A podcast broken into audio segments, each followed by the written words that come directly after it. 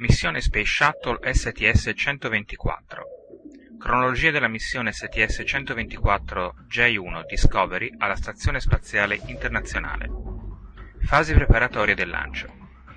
La missione della navetta spaziale Discovery STS-124 è composta da un equipaggio di sette astronauti. Il comandante Mark Kelly, comandante della Marina Militare degli Stati Uniti, 44 anni e la sua terza missione spaziale, le prime due furono STS-108 e STS-121, il pilota Kenneth Ham, comandante della Marina Militare degli Stati Uniti, 43 anni e la sua prima missione spaziale, e gli specialisti di missione Karen Nyberg, MS-1, dottorato in ingegneria meccanica, 38 anni, alla sua prima missione spaziale, Ronald Garand, MS-2 e V-2, colonnello dell'aviazione militare degli Stati Uniti, 46 anni, alla sua prima missione spaziale, Michael Fossum, MS-3 e V-1, colonnello della riserva dell'aviazione militare degli Stati Uniti, 50 anni, nella sua seconda missione spaziale, la prima è stata STS-121, l'astronauta giapponese Akihiko Oshide, MS-4 dell'Agenzia Spaziale Giapponese JAXA, 39 anni, alla sua prima missione spaziale, e l'ingegnere di volo della Stazione Spaziale Internazionale Gregory Chamitov, MS-5 ISS-17, dottorato in aeronautica ed astronautica, 45 anni, alla sua prima missione spaziale. Il loro compito principale sarà quello di trasportare alla ISS il modulo laboratorio pressurizzato giapponese Kibo Gem e il JRMS, il braccio robotico giapponese. Si tratterà della 35esima missione della navetta Discovery, la 26esima missione dedicata all'assemblaggio e al mantenimento della Stazione Spaziale Internazionale. Le fasi finali della preparazione per la missione STS-124 sono iniziate il 26 marzo 2008 con l'arrivo via mare a Port Canaveral, in Florida, del serbatoio esterno ET-128, stesso in orizzontale, a bordo della chiatta Pegasus, direttamente dallo stabilimento di Michoud, vicino a New Orleans.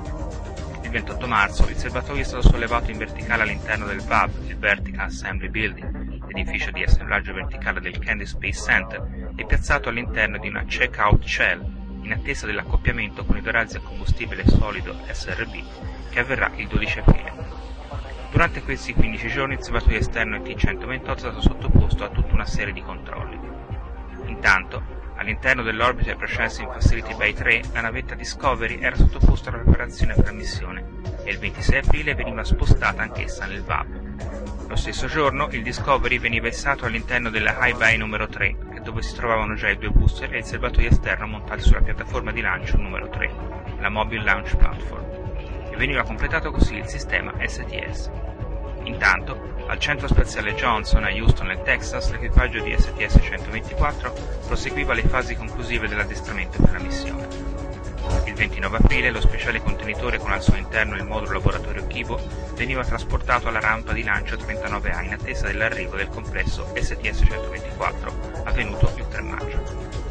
Trasportati sopra un lento trattore chiamato Crawler, il complesso shuttle e la piattaforma mobile di lancio MFP-3 hanno iniziato a muoversi dal VAB alle 11.47 pm DT e 5.47 ora italiana di sabato mattina nel suo viaggio notturno hanno raggiunto la rampa alle 6.06 am, le 12 ore italiane. Prima del rollout gli ingegneri della NASA si sono trovati di fronte a 21 problemi, tutti di minore importanza, che sono stati risolti prima del viaggio in rampa e di alcuni che verranno sistemati una volta là. Uno di questi problemi era una telecamera posta su uno dei booster per la quale è stata decisa la sostituzione sul pad. È sorto poi nuovamente il problema già avuto in passato con STS-121 dei Twin Whiskers, ovvero la crescita di piccole e finissime schegge sulle superfici metalliche delle saldature. E questa volta il danneggiamento è stato individuato sul TACAN, il sistema di navigazione terrestre utilizzato nelle ultime fasi del volo prima dell'atterraggio o durante un eventuale return to launch site abort. L'equipaggio nel frattempo si trovava a Edwards per fare alcune simulazioni di atterraggio con lo STA, lo Shuttle Training Aircraft, nella nuova pista 22 costruita in sostituzione della precedente in corso di manutenzione soprattutto per la regolazione dell'impianto luci e per gli aiuti in fase di avvicinamento.